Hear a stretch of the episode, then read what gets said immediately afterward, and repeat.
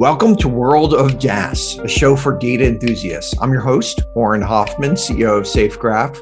For more conversations, videos, and transcripts, visit safegraph.com slash podcasts. Hello, fellow data nerds. My guest today is Bob Moore, CEO of Crossbeam, which is a collaborative data platform that helps companies get value out of partnerships faster. Crossbeam has raised $117 million to date.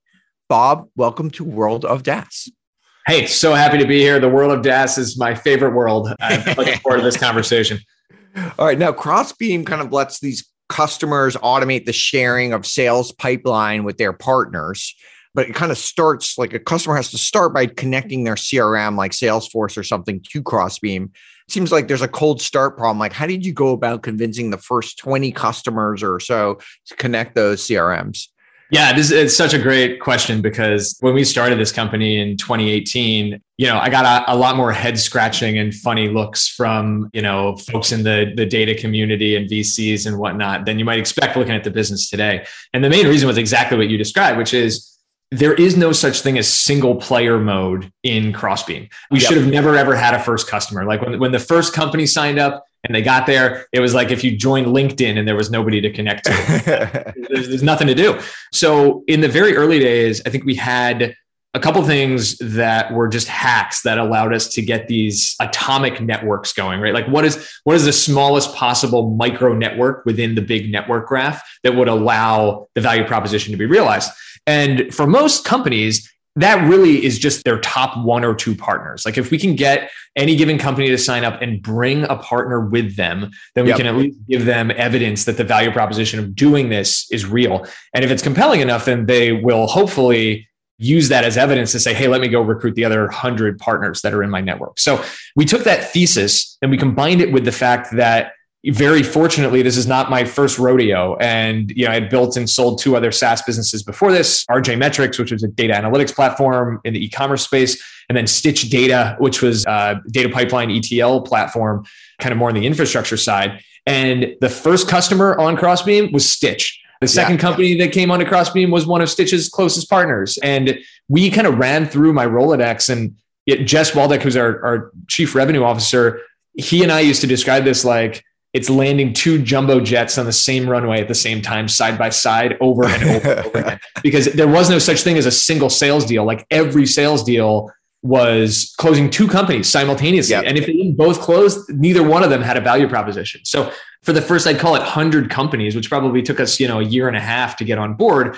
That was the thing, kind of like rinse and repeat, land those jumbo jets, land those jumbo jets. But we started then getting to a point where you know the jumbo jets that had already landed started connecting to each other. And yep. there was a lot of this organic like second order growth that would happen. And, and that's when the real like a, is it essentially it's like a metcalfe's law thing where like the value of the network grows with each node? Or because every time there's a node like there's a, at least a potential i could be connecting with that? That's exactly right. And we kind of do there's a whole product led growth motion where we've done a lot of work to lower the barriers to having a new partner sign up. So whether you're trying to connect with somebody who's on Crossbeam or who's not on Crossbeam yet, the experience for you as a user is pretty similar. It's just a question of whether that that person you're inviting in has to actually onboard and what that journey looks like. But as we've shortened the cycle times to get new folks on board and we have a freemium model. So, you know, your, your very first exposure to Crossbeam and getting your data connected never costs anybody anything. That's a really, really major accelerant. So yeah, today we've got we've gotten to over seven thousand companies that are on the platform now. We just crossed that that number about a week ago, which is kind of kind of jaw dropping when you consider that we spent the first half of this company's life so far kind of getting to that first hundred. But once that boulder starts rolling downhill, it, it really starts going. Yeah, and, and before that, it's like if companies wanted to share well, first of all, people may not want to share when like their CRMs and stuff like that because they're worried about you know things. And then they would either be emailing different customers to each other or maybe they'd have some sort of shared google doc that wasn't getting automated updated and stuff. And you're basically but by, I imagine most times you just weren't sharing at all because it was just too much of a burden. Yeah, I mean, we talk about this almost like if you remember the old prisoner's dilemma problem from game theory, where you know you and your co-conspirator robbed a bank and then the you get yep. caught by the cops and you get put in different rooms and you know if you rat on your friend and they don't rat on you, then you get away, but they go to jail forever. If the opposite happens, they get away and you go to jail forever. If you both rat on each other, you both go to jail for 10 years. And if neither of you rats, you know, you both yeah. get like a light, like one year sentence. And the problem with this, that prisoner's dilemma problem is that there is no solution. Like the Nash equilibrium, the, the actual technical solution is for both of you to rat on each other because the optimal move right. is always to rat on your opponent no matter what your opponent's behavior is. So there's this this glory land of you both trust each other and you both kind of do the, the safe thing but it's betrayed by the information asymmetry that exists in the problem. And it's the same exact thing that happens with data sharing and collaborating absent a system like crossbeam which is do i share or do i not share? Does my partner share or do they not share and if you're trying to draw a Venn diagram between my data and yours, the simple mathematical fact is you cannot draw a Venn diagram unless you have all of the data from both of the sources, which means. I either have to grossly overshare with you, which is this old school like emailing spreadsheets around account mapping thing you're talking about, or just don't share at all. And that's kind of this awful dichotomy that people were left with in the partnerships world, you know, for the last several decades, which is either this kind of backroom oversharing poorly maintained, stale data, bad accuracy world, or partnerships that are basically press releases and high fives and, and very, very superficial in nature. And it feels a lot different than how sales and marketing and product and others have advanced their data driven motions over the last decade. And that was kind of the problem set that we wanted to fix. One of the nice things about, at least when you started, I imagine, is there's not that many well known CRMs there's a small number of CRM systems that have very high market share.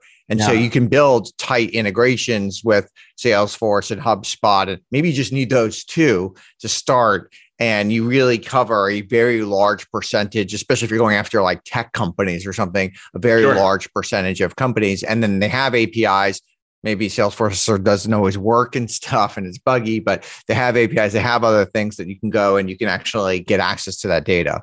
Yeah, very true. I mean, we I think we caught a lot of really fortunate tailwinds in starting this business. And, and one of them was definitely just the maturation of the API economy at large. So back in the early RJ Metrics days, you know, we try to suck data out of everything from backend databases to, you know, old school ERP platforms to your, your most modern systems. And you know, APIs were kind of a joke. I mean, it was yep. you'd get giant like WSDL files that were full of confusing XML that was like the spec of how you would get data out. And, you know, documentation would be non-existent even for more modern APIs. They would change, the spec would change overnight. So what data was coming was completely unpredictable and, and your system would just break.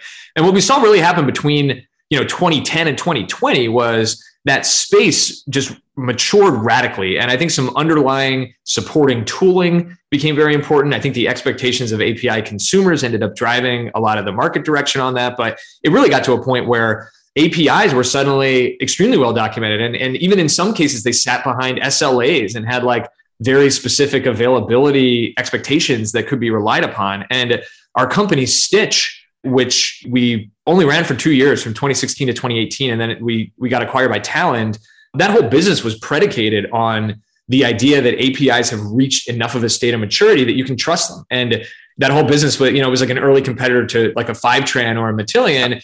Let's pull the data out of all these apis that exist drop it into your cloud-based data warehouse and then you can build you know business critical systems on top of those data pipelines. And crossbeam could have never ever existed if that same underlying API economy shift and evolution hadn't happened for exactly the reasons you described. Like we need to tap into these APIs of these CRM systems to even have the table stakes for doing what we do. The other interesting thing, I think, for at least from the early days of Crossbeam, is most of what you were doing in the early days was like doing account mapping. So it's like, okay, you both are selling into Microsoft or something like that. And while that's a hard problem, of like understanding that these two are the exact same, they're both Microsoft. It's a much easier problem than doing like mapping of individuals or other. How do you think about like a if you think of join keys, there's lots of different types of join keys, but like one join key would be some sort of join key on a company or organization that you can join on. How do you think about that? Obviously, you can join on domain name, you can join on maybe the name of it. There's other ways. So, like, is that one of just the things you had to figure out? Yeah, it's funny. The the analogy we often use for this in sales calls is like, look, I'm, if I'm selling to Delta Airlines and you're selling to Delta Faucets, right, or Delta right. Van Lines, or like Delta, or Delta Dental, yeah, right? It's like there's a whole a whole big rat's nest you can get into there. And that's to say nothing of like what happens when companies acquire each other and you've got subsidiaries and like yep. the the yeah, there's a lot of nested things um, that happen or joint can, ventures and stuff, right? Yeah. yeah, it can get pretty ugly. So the honest answer is if you rewind the clock all the way back to like 2018, 2019, we took an extremely naive approach to this because we didn't have the training data necessary to do anything more sophisticated. So if you use Crossbeam in our first year or two, we were literally just matching on domain name. Like we yeah, would look okay, at the domain name it. on the record, which is not, a, it turns out to not be a bad match. Yeah. Yeah. He's uh, probably 70, yeah. 80% accurate, right? Or something. There's like a forced yeah. uniqueness to it. Yep. There, there's reasons why people maintain the integrity of that data in their CRMs because it's very often tied to like other data enrichment platforms and things like that. Yep. So like it's pretty darn good. But for all the problems, you know, mentioned, it's not, it's not perfect. And as we got into more large enterprise companies and big data sets, you do get into these cases where people don't have domain names at all, or even like us at Crossbeam, right? When we started out, our domain was getcrossbeam.com. Eventually, we acquired the crossbeam.com domain. If one company had us as a sales target with the Get Crossbeam and another yeah. had Crossbeam, it would not be a match in, yeah. in our system. So, what's evolved over time is, you know, now that we have these thousands and thousands of companies that have connected their data, we've been able to you know do large scale kind of you know anonymized abstracted studies of where good matches and bad matches happen and understanding what are the characteristics of false negatives when we see them what are the characteristics of false positives? positive and we've been able to incorporate a, a bunch of additional dimensions some of them are dimensions that exist within the primary data set that's coming in so something as simple as company name yeah. you know you, you would never match just on the word delta for the reasons we described but if you're talking about certainly know, helpful to add. Yeah, you know, there's a lot of made up words in company names or a lot of kind of portmanteaus yeah. and other things that you can kind of have a high confidence that they are uniquely associated with a company name. If it says Microsoft, can, there's a good chance it has something to do with the company Microsoft. Yeah, chances are, yeah, it's. Uh, there's not like a Google plumbing out in, in Indiana yeah. somewhere, right? Like, so you, you can build heuristics around that and also factor in, you know, if people are attaching contact records and information about individuals, it yep. can get you can boost your confidence that if the same human with the same contact information is associated with this record in different companies, even if there's a domain missing, you probably have confidence of the match. And it's just evolved. You know, the matching algorithm has gotten a lot smarter over time, up to and including things that are not necessarily present in the primary data source, like a cool hack is like, hey, if you go to getcrossbeam.com right now, guess what? There's a 301 redirect happening. Right. yeah, exactly. You might as well just check right? it out. Yeah. Like it's not the hardest thing in the world to go scour all those domains, figure out the redirect rules and, and create these associated linkages that can have multiple domains owned by the same entity that might be what you're matching against. So I think it's something that constantly, it's a cool thing because once you build the framework, the more data you get, the smarter it gets automatically without needing to write more code. It's still imperfect. A lot of that stuff around like subsidiaries and joint ventures and stuff, it's like, it can be messy. Like I won't say the Russian doll nested thing. Yeah. But I will say this, which is we always over index on it's better to have a false negative than a false positive because for us the positive yeah, the linkage when people yeah. share data yep. and we place a lot of importance on never having data accidentally leak to the other party so we want to get to a really high confidence level before we say okay it's a match and therefore this has triggered this collaborative workflow that, that's going to happen downstream yeah one, one of the things that's interesting like could you imagine you could have another service where you have an API where because there's a lot of people trying to join data on companies. It's a very very complicated thing, and they could have, you could have a simple API. This might be a maybe another company should spin out like Stitch Data or something where you know companies like they have different data points they hit it you get some sort of very very nice data back about the company and then maybe some sort of like internal crossbeam id for the company yeah, it's a smart take, and it's a subject that's come up quite a bit here internally, actually, which is this idea that we have. And this happens all the time. This is literally the origin story of Stitch, right? Stitch was a spin out of RJ Metrics that we had to build in order to make our product work. And then it turned out that it had broad based use cases that extended way beyond the application we built it for. It's the same exact thing. So yeah, we, we have had discussions about kind of separating and productizing the matching algorithm into its own thing. So, hey, if you want to shoot me, if you're listening out there and you would be a consumer of that product, shoot me an email. I'd, I'd love to kind of build out the, the use cases for it. Architecturally, it, would be very, very possible for us to do. I think it's just a question of like a classic product market fit and like, you know, focus. Yeah. sequencing kind of question. But I dig it. I'm very into that that line of thinking. Okay, well, when that adds another 10 billion to your market cap, just cut me in for 10% of that, and we're all good. I got uh, a I got a t-shirt ready to ship out for you. Perfect. Okay, we'll take I'll take swag instead. That's fair. One of the interesting thing is that like there are not a lot of products at least that I know of, that are selling to like the BD or partnerships function. Maybe in some ways that could be a challenge, but in some ways that's also, I imagine, a blessing for Crossbeam.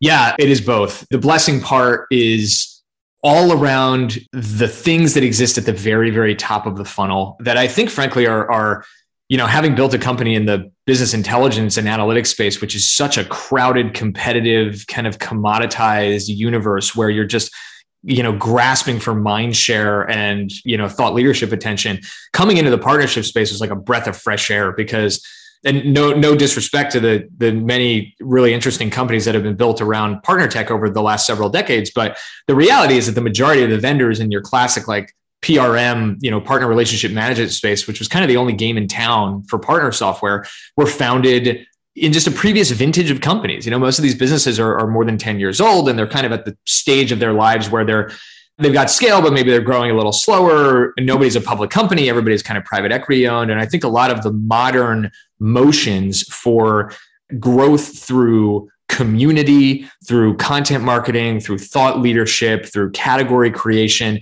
None of these playbooks had really been run in that space at all. And to me, that just felt like a really, really fun and exciting area to do some work because there was a lot of greenfield where you know we could try and realistically give a voice to that next generation of partnership professionals who could see the opportunity that existed in their space and in the value they created but didn't necessarily feel the kind of love from whether it was the press or the career advancement opportunities or the underlying technology that that they saw their peers in sales and marketing and customer success getting. So one of our investors and, and friends at Crossbeam is Nick Mehta from Gainsight, which is a one of the maybe greatest examples out there of taking something that was kind of a almost like a vacuum of thought leadership around a particular job function that was under glamorized. And in his case, this was customer success and yep. really building a narrative around that that allowed a, a, really substantial company to take form around it and make it part of a bigger story where they were always at the center. And, and I, I, admire that a lot. And I think, you know, we've learned a lot from like looking at their example. Yeah. But, Nick is, I mean, he's a real, he really understands category creation which in some ways is something very, very important for Crossbeam itself, because you're kind of inventing this category. Really true. And, and that gets to the flip side of the coin in the partnership space, right? Which is like, okay, yeah, the, these PRM categories do historically exist, but the question around who's your buyer, where do they get budget from, how's the ROI being calculated, how's it justified internally?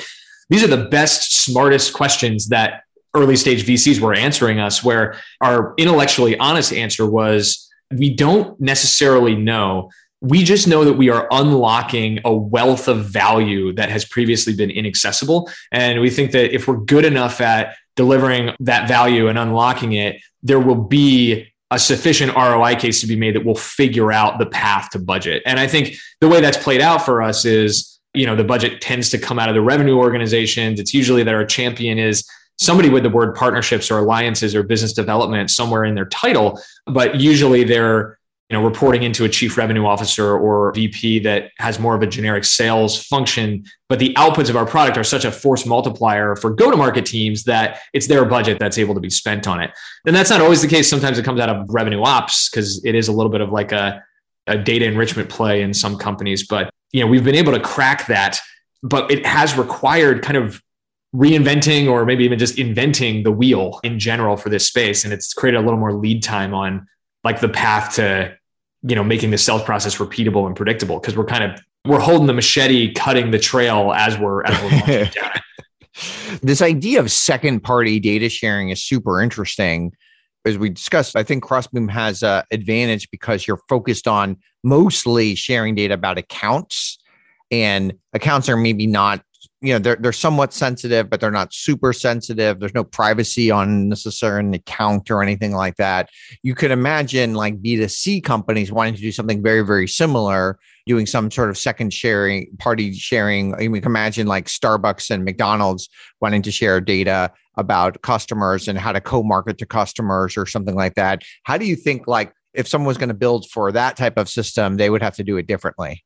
Yeah, there's, you know, one of the funny things about Crossbeam is we were founded in the same month that GDPR went live. I think it's like March of 2018 or something like that. So we kind of have existed in this post GDPR world throughout our, our entire time. And it's been very front and center in how we've thought about privacy and compliance and, you know, not just building a system that is able to fit within people's frameworks, but also allowing our product to evolve in a direction where it's additive to people's strategies in those areas as opposed to something that represents a risk. So when we think about B2C use cases, we think about it through that lens, which is we're not here to help people like cheat the system or or bypass the privacy requirements that exist. What we're trying to do is create a way that they can actually institutionalize the rules and governance that their companies have around privacy so that they can collaborate outside of company lines without basically stepping outside of the boundaries that are acceptable and appropriate. So, what does that actually mean? What's it translate to? When you talk about B2C companies, one slam dunk use case that, that we have helped folks with is, you know, if you think about us as basically like an escrow service for data that sits in between companies that are collaborating, nothing says that you actually need to share any individual data points to get interesting and actionable insights out the other side. You know, imagine a world where you know you've got the mcdonald's on one side and the starbucks on the other and you've got these large sensitive data sets but you're able to basically house them remain the owner of that data house that data in this trusted third party platform that is crossbeam run queries and analytics on the combined data sets that are going to tell you things like aggregate statistics that are aggregated such that it would be impossible to reduce those results back down to any specific individual but that might still tell you extremely interesting and actionable things about everything from you know where you should build your next store to you know what products might lead to the best co-promotions to you know what the ideal customer profile looks like in in emerging markets. It's really just a matter of this question of how the heck do we get our data in the same spot a with a you know centralized trusted third party and then b how do we trust that that third party can negotiate the figuring out of that join key that you were talking about before so that we can actually have these data sets be compatible so that we can we can query what's sitting inside of it? So you know the safest path around protecting your customers privacy and, and pii is just not to share any customer data at the individual customer level and to strip out all that PII to begin with, but to kind of have Crossbeam sit there as a kind of like this SQL Switzerland that sits in between companies and then lets you lets you run these aggregate queries that'll answer your questions. So that's an easy one, right? There's a bunch of other ways that you know B2C companies could potentially put this to use, but I think the the slam dunk and easiest to explain one is probably that. So SafeGraph was, I think, one of those first 100 or so companies that you that you mentioned, we've been really benefiting from Crossbeam.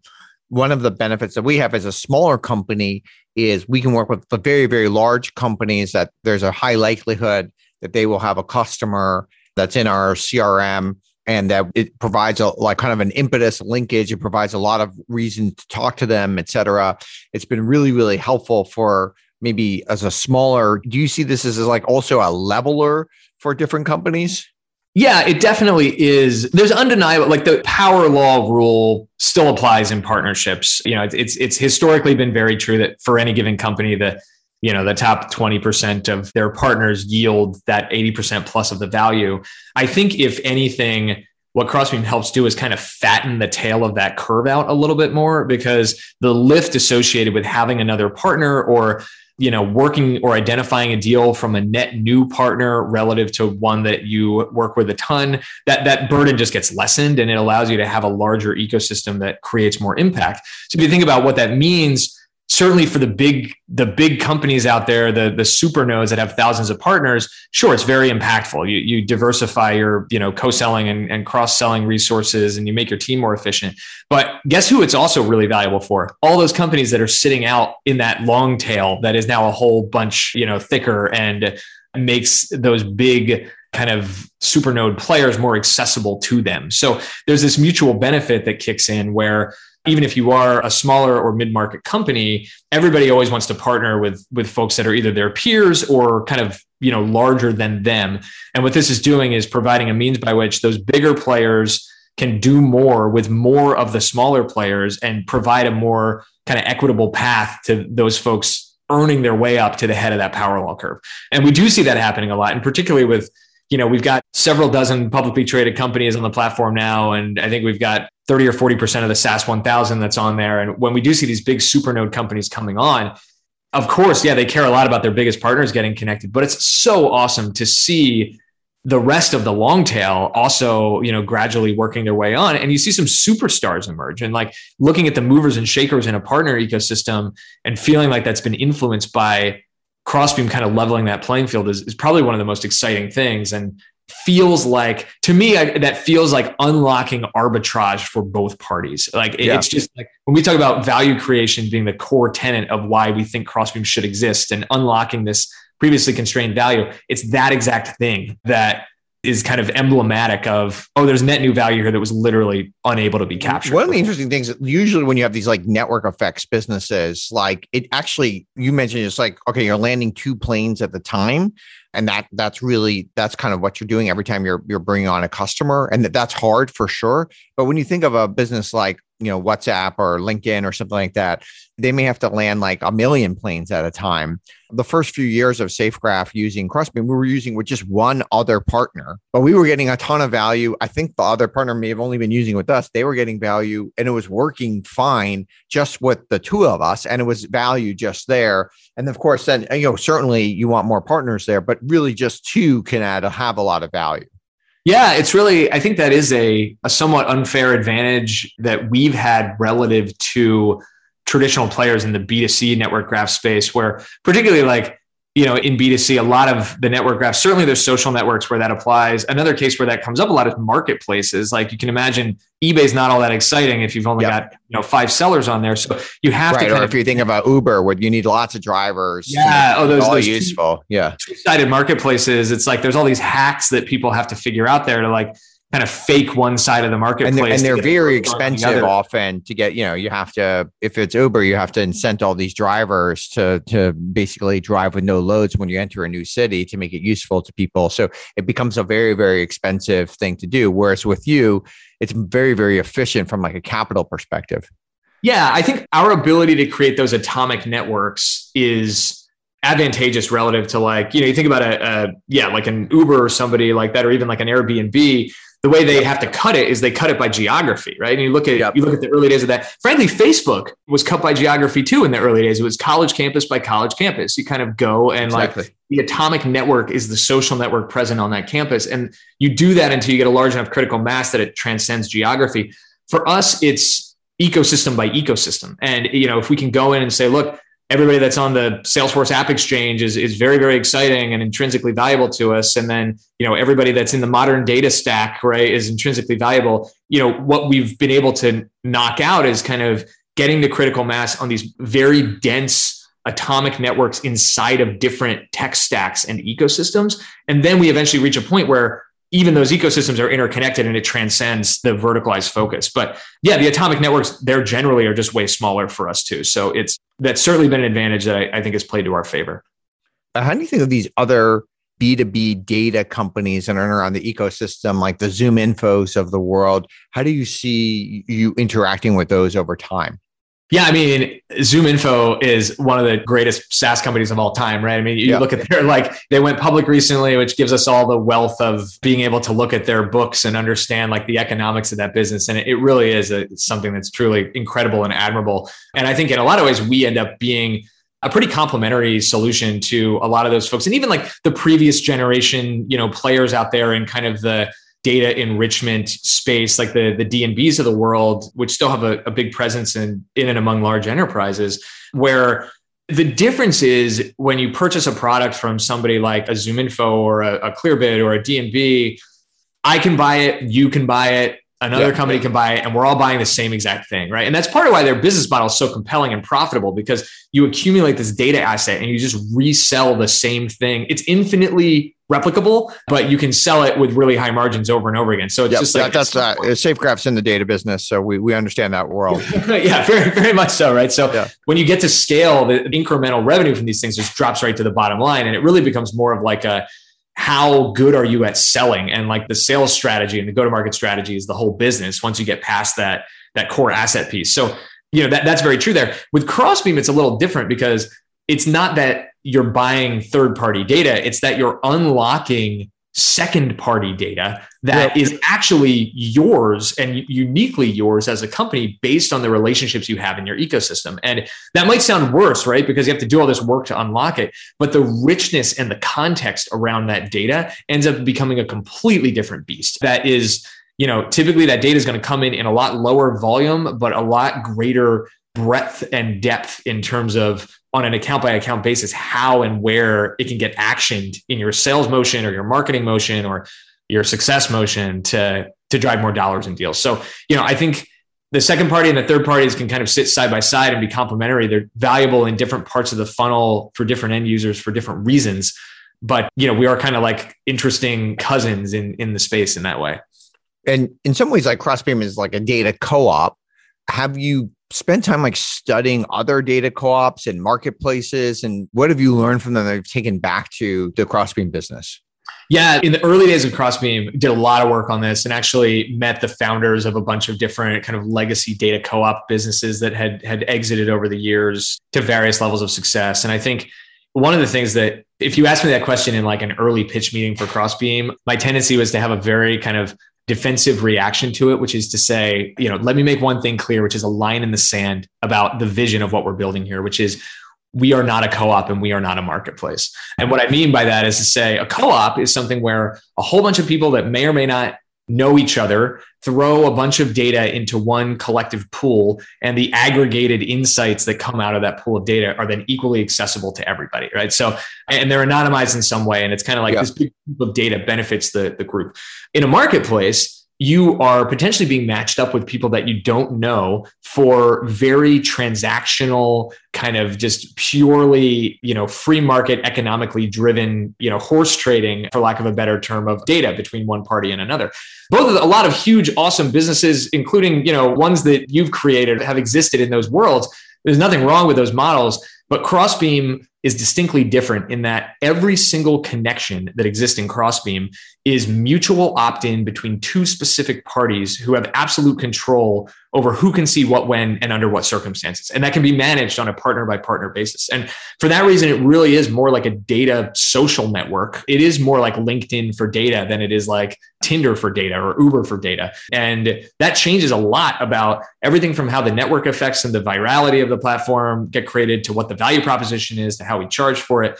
So I think in studying a lot of those businesses, it felt to me like the ceiling was higher and the ability to unlock actionable outputs was greater taking that social network network graph approach as opposed to kind of the you know hub and spoke co-op or the highly dense marketplace mesh model if that makes sense. Yeah. Interesting. Really really interesting. Now when i met you back in rj metrics days like yeah. you didn't raise a ton of money maybe it was partly due to the fact that you're new or we're just coming out of the global financial crisis and stuff then you started crossbeam you know, full disclosure, I'm a Crossbeam investor, happy investor, and you raise a gazillion dollars in Crossbeam. Right. Like, how do you think about like, is it now you're just using the advantage of being kind of a third time founder? Like, how do you think about the different ways of forming companies?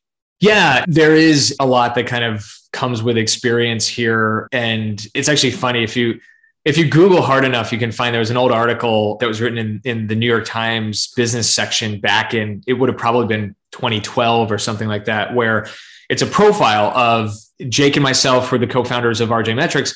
And it's contrasting us with Roman, the founder of Good Data, which was one of our main competitors. And, you know, Good Data's fundraising history looked a lot like Crossbeams does now, right? Like they had raised $100 million plus we at Crossbeam at the time had raised, you know, a paltry like one and a half million dollar seed round or something. you know, we, we were kind of going toe to toe with, with these big guys. And I think we were in this article, I'm grandstanding a lot around this idea of like, you know, you don't need venture money in order to build a big company. And here's all the reasons why we think we can do this, you know, with organic growth and why it's the healthy thing for us to do. The intellectually honest thing I can say now, looking back on that version of myself, is that part of the reason we didn't raise money is because we couldn't because we were inexperienced founders. I think we were bad at articulating the long term vision of how this would become a venture scale company that could have a really substantial outcome. And ultimately, we were building something that kind of wasn't worthy of venture scale funding in the way that you know, many of our competitors were. And many of those like Looker, you know, that ended up kind of winning the category that we were playing in at RJ Metrics, raised a, a boatload of venture capital in their journey. So, you know, the, the, experience of having done that, and we did, we ended up raising around $24 million for RJ Metrics in a, a Series A and B, you know, by the time we sold that business. And, you know, I think the big learning there was when things finally really did start working at RJ, which was maybe a little a little time after that New York Times article came out or around that time, it just became the economics of SaaS became a lot more readily apparent around just like the idea that with every renewal and upsell and incremental year that you have a customer, the extent to which you are profitable on that relationship just grows and grows and grows. And because of that, it's acceptable to have a payback period that might be a year long or even two years long. Or, you know, you look at the latest batch of companies that have gone public even longer than that in this space. And that just definitionally creates a cash constraint. Like if it takes you two years to pay back what yep. you spent to acquire a customer and you're doubling every year, then by definition, as long as you can withstand that growth rate, you will be burning cash every single year throughout all time. And the day will come when that growth levels out or your economics get better and you can have a path toward profitability. But as long as the market is valuing growth, and you can sustain that growth rate, then what you should really do is capitalize the business well and like take yes for an answer from the market and achieve scale. And the the profitability is is something that is always optionality that you have, but growth always better to have profitability as an option and growth as a certainty than the other way around because that's really when you can get into these big big market cap category defining business situations so i think that was a big learning coming out of rj is like you know, I think we we missed the boat a little. We had this beautiful window of product market fit kind of from 2011 to call it 2014 and we started raising money around the tail end of that and we got we got clocked by the likes of looker and other folks who you know came onto the scene a little later capitalized way better and ended up building better products and going to market in smarter ways and kind of running circles around us so big big learnings there so anyway all of that kind of brings us to crossbeam and the strategy there and i think you know, it's a little bit of this question for me as a founder around like, what am I really trying to do with this next phase of my life where the decision to go and take a shot at building another company was one where you know i kind of said i'm not particularly interested in building toward the same level of outcome that we had at rj metrics or at stitch which like while it was you know fortunately great for a lot of our investors and, and very meaningful for a lot of our employees and for the founders it operated at an order of magnitude that was still, you know, a cut beneath where we saw peer companies come out, right? Like I've never built and sold a company for a billion dollars plus. And I think in a lot of ways, going into Crossbeam, my mentality was much more like that of a venture fund, saying like, I don't want to invest my time in this phase of my life into something if I don't feel like it could be a like fund returning entity, right? Like the I wanted to follow that like regret minimization framework that Jeff Bezos talks about sometimes, where you know you just want to know that you swung the bat really hard, and I'm actually willing to have it go to zero more so than I am willing to spend a decade of my life on it and sell it for an amount that's you know not going to be more meaningful than something I've done in the past. So one of the things with Looker as, as opposed to RJ in some ways, Looker was like a fast follower and they were able to learn from RJ Metrics and they were able to RJ Metrics in some ways was a real pioneer. Looker may be better capitalized, but was definitely a bit later and had a, an incredible and obviously they had an incredible outcome and built an incredible product. What do you think are some of the advantages of being the follower? Yeah, I mean, you know, the thing about Looker that maybe, you know, maybe being able to look at other players in the market benefited them in this regard, or maybe it was just that they had a really great, smart founding team. But yeah, obviously they had an incredible team, like no yeah, doubt, right? But like one, one thing that I think was true of them and was not true of RJ is that they knew what they wanted to be when they grew up. And I think we had like we had a mantra at RJ Metrics that was kind of like our company vision, and it was data-driven decisions are better decisions. Like that is the worst vision that you could possibly have as a company because it allows you to say yes to literally anything. And you looked at how deep and how wide that RJ Metrics product got in terms of what it was capable of doing, you know, what data sources it supported, what use cases and personas we went after. It was like trying to run 20 companies at once, basically. And Looker, on the other hand, knew this very, very precise value proposition it wanted to deliver for a precise persona and where it fit inside of the stack, which was probably the most important thing. You know, even I've heard stories about like you look at how Looker's org chart evolved over time, and I don't think their engineering team ever got to more than like 50 or so people, um, which is remarkable wow. for how what kind of scale that business got to. But it's because they did. They said, "Look, we're not going to we're not going to be a data warehouse. We're not going to take care of data pipelining. We're not going to be doing anything except for having this really awesome innovative modeling layer around lookml that was kind of you know the big innovation for its time and giving people a really great business intelligence and kind of data exploration and dashboarding environment. So while it looked like an rj metrics competitor on the surface they were doing one third of what we were doing from a like tech stack ambition standpoint, but they did it way more than three times better. So it allowed so really them to. Just the, it's like putting yourself in a box, being very clear, I'm in this box, and then just making sure you're clearly the very best in that box. Yeah, and then they got to ride out. You know, they were visionary in terms of sitting on top of. You know, they launched around the same time that Amazon Redshift was coming to market and became the fastest growing AWS product ever in that era and you know BigQuery and Snowflake and other warehouses would follow. And Looker said, look, whereas RJ Metrics, you're literally porting your data over, and RJ Metrics is hosting it for you in its own data warehouse that powers the analysis.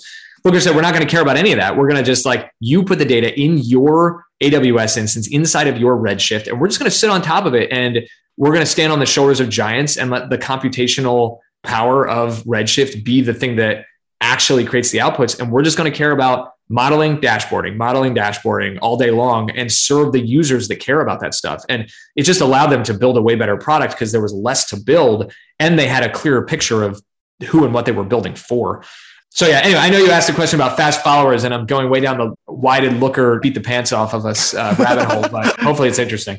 Yeah, no, it's very interesting. Okay, a couple of I got a few personal questions for you before we before we close it out. So one is I know that you're part of like an improv comedy group. I think it's called Big Baby Improv in Philly. Like, what skills or lessons translate over from improv to startup life?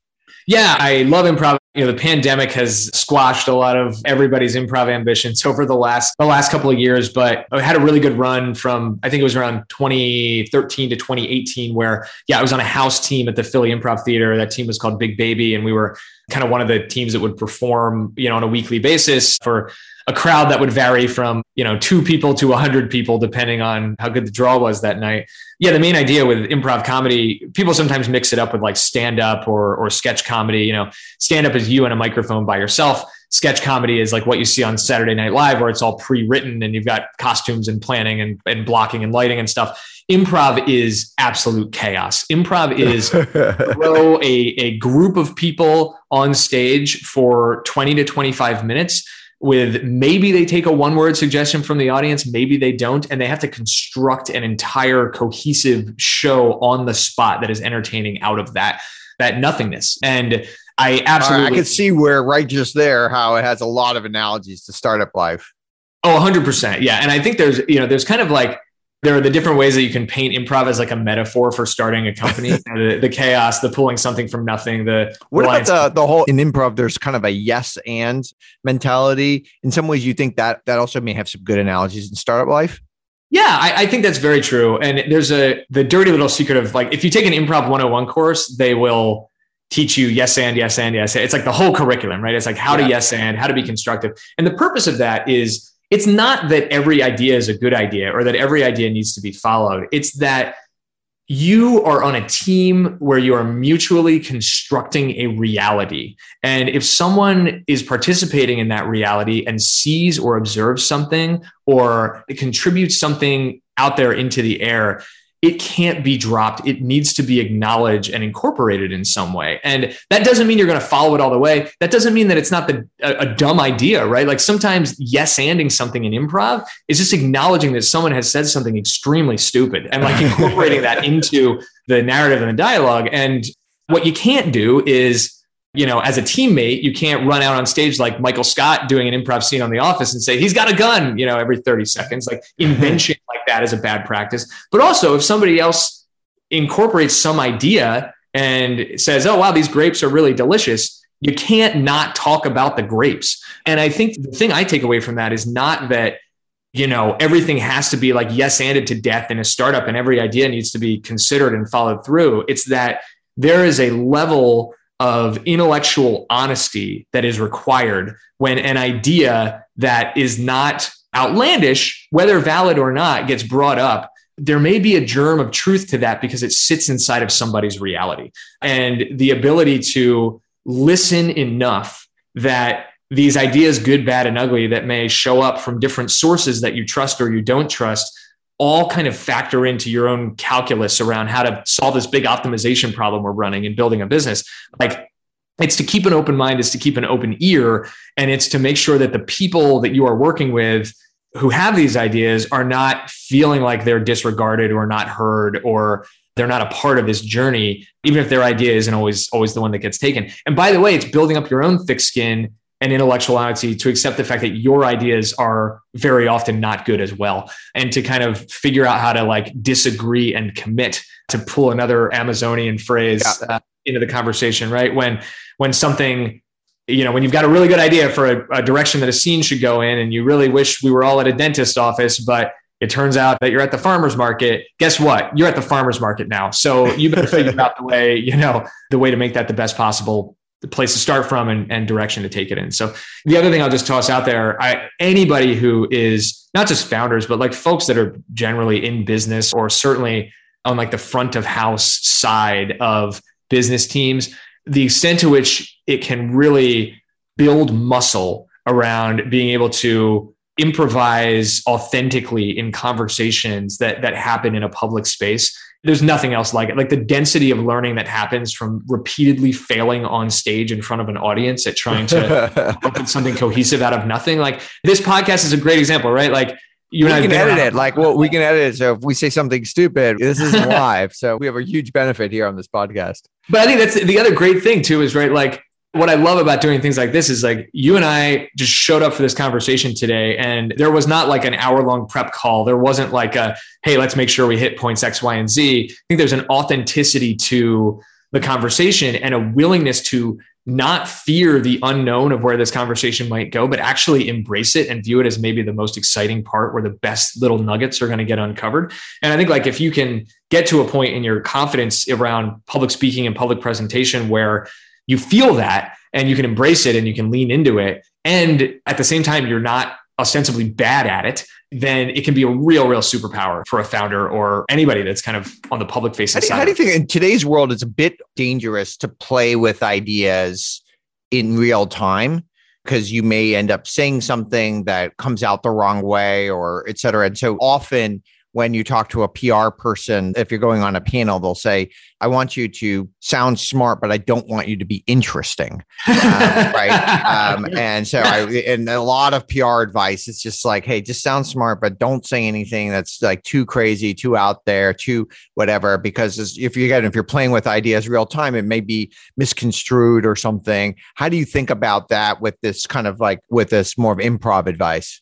Yeah, it's funny you mentioned PR because I was having a conversation with somebody recently around PR firms and like, you know, what is their value to emerging companies in this like modern media landscape. And I've never had a huge amount of success with, you know, PR relationships as like paid engagements. But where I do think they're very valuable is in crisis situations. So like, you know, the PR firms I think that are are thriving in this era are the crisis PR firms that can yeah. kind of charge a premium and respond on a dime and kind of help people through those situations. But this gets back to, and I think this is something that needs to be muscle that is built up over the course of a career. And you can't have the improv instincts without also having a very well defined sense of your own values and your own identity and your own relationship with transparency and where and how it fits into you know your own kind of personal value system and your company's value system and the value system of your community and your ecosystem and all the stakeholders whether it's your employees your customers or other folks who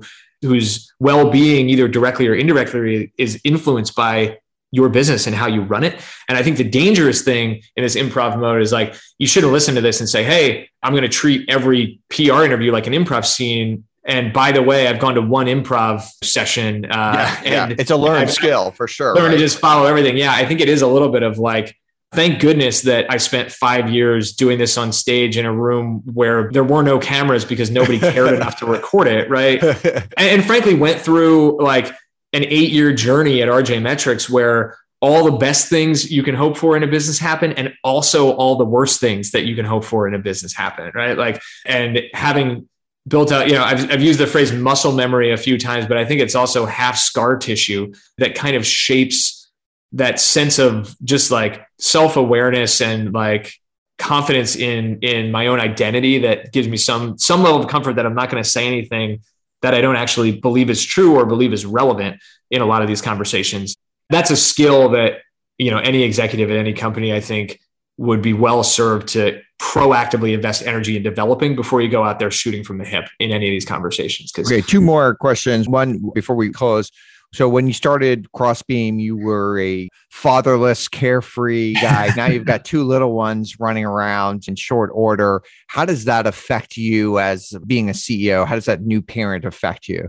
Yeah i tell you what what does and does not constitute a high leverage use of my time has definitely changed quite a bit. I think in the you rewind the clock a decade, and I was definitely that kind of stereotypical 20 something tech startup founder that was working 80 hours a week and kind of always always had some reason why I was the best person to be taking on that next incremental project and figuring out how to how to chase it down and push it forward. And I think you know what's very different in crossbeam is it's a confluence of things that have all happened at once and i don't know what to attribute to what but you know so many things are true here that were not true in the past we are and always have been a remote first company even before the pandemic right so our dependence upon and the extent to which like our business cadence is run through these asynchronous tools that allow work to be done remotely and not necessarily in real time all the time is, is like wildly different than it was a decade ago.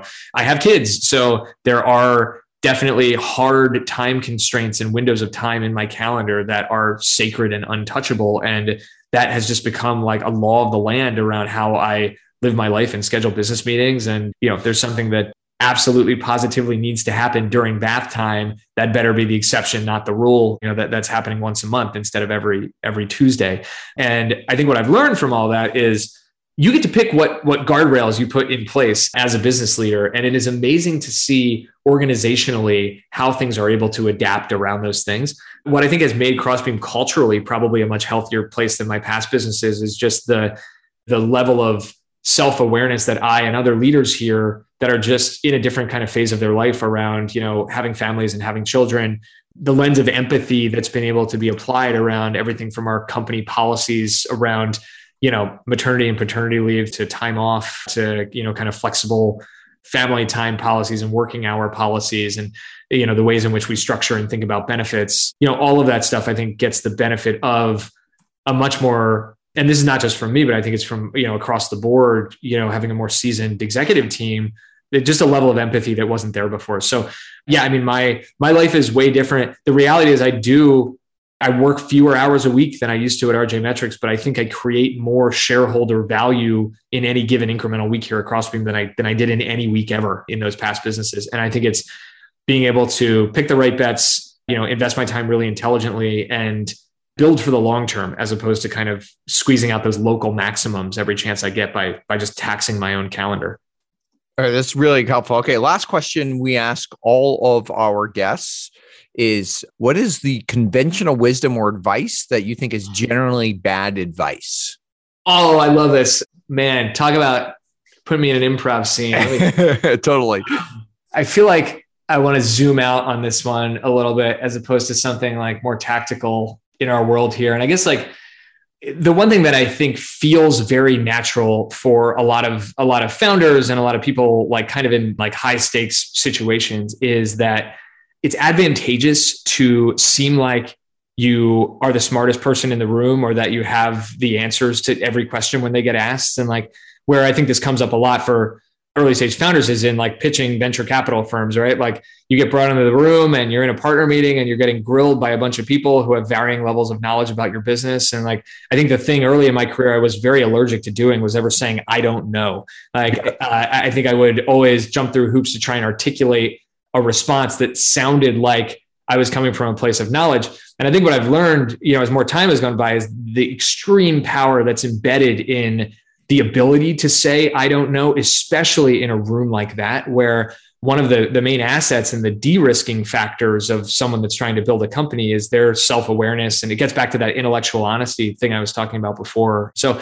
I think that it's okay to not know, even when it feels like maybe you should know. I think it's always better to admit where you've got these gaps and be intellectually honest and transparent about them to your employees, to your customers, to your venture stakeholders, because if that's a problem that you don't know that thing, then it'll bubble up to be something that you, you know, don't not know about pretty soon. And if not, then it becomes something where you can have a really valuable conversation about the importance of that thing and how to fill that gap, either by you getting sharper or by augmenting your team to, to help fill it out. Yeah, I guess like it's okay. Yeah, no, it's a great, that's great advice. And it, certainly I've gone through a similar journey. And though I would say it's much easier to do when you're coming from like a place of strength as a third time entrepreneur, I can imagine it's just much easier for you to say that. You know, they're not going to necessarily think less of you. You know, as a when you and I were both 20 something entrepreneurs, we felt like we had to prove ourselves all the time. And, you know, we, we didn't have a lot of resume behind what we're doing. And so we may have had had a little bit more bluster back then. Yeah, I def- I acknowledge definitely that I'm able to give that answer from a place of extreme privilege. And probably if I told that to my my 20 something year old self right you probably uh, disregarded i would have uh, you know been listened to and, and guessed out of the room and then i would have gone and acted you know super defensive in, in the next meeting as well but my suggestion there would be to like try it out try it out in small doses try it out in yeah. low stakes situations and just like what you will be shocked by is how how good it makes you feel coming out of like the burden that gets placed on your shoulders of you carrying the perception that you know things that you actually don't know a lot about like relieving yourself of that burden is huge in the moment and after the fact. Just like from a mental health standpoint i think that's a, a really a really valuable thing to not put on your own shoulders. And then uh, how little people care slash how much it actually helps your reputation and your relationships with those people to do it. So like, yeah, it maybe in the high stakes venture pitch meeting is not the first place to like give that philosophy a spin, but I'm sure you can find a lot more places in your life where if you build up this defensive shield where you always have to know stuff, just start not knowing once in a while and look at how the world around you reacts. And you might be surprised at how much more of a nuanced approach you can take and how it might benefit you. All right. I love it. Well, thank you, Bob. Really appreciate it. This has been great. Where else can people find you on the broader interwebs? Yeah, crossbeam.com is where it's at. If you awesome. if you haven't used or signed up for it, that's that's the place to be. I'm Robert J. Moore on Twitter, but all roads lead to Crossbeam. So I'd, I'd head on over there. Awesome. Thank you so much for being with us on World of DaaS. This has been terrific. Yeah, thanks, Auren. Always great to catch up and hope we talk again soon. Thanks for listening. If you enjoyed the show, consider rating this podcast and leaving a review. For more World of DaaS, and DaaS is D A A S, you can subscribe on Spotify or Apple Podcasts or anywhere you get your podcasts. And also check out YouTube for videos. You can find me at Twitter at, at Auren, that's A U R E N, Auren, and we'd love to hear from you.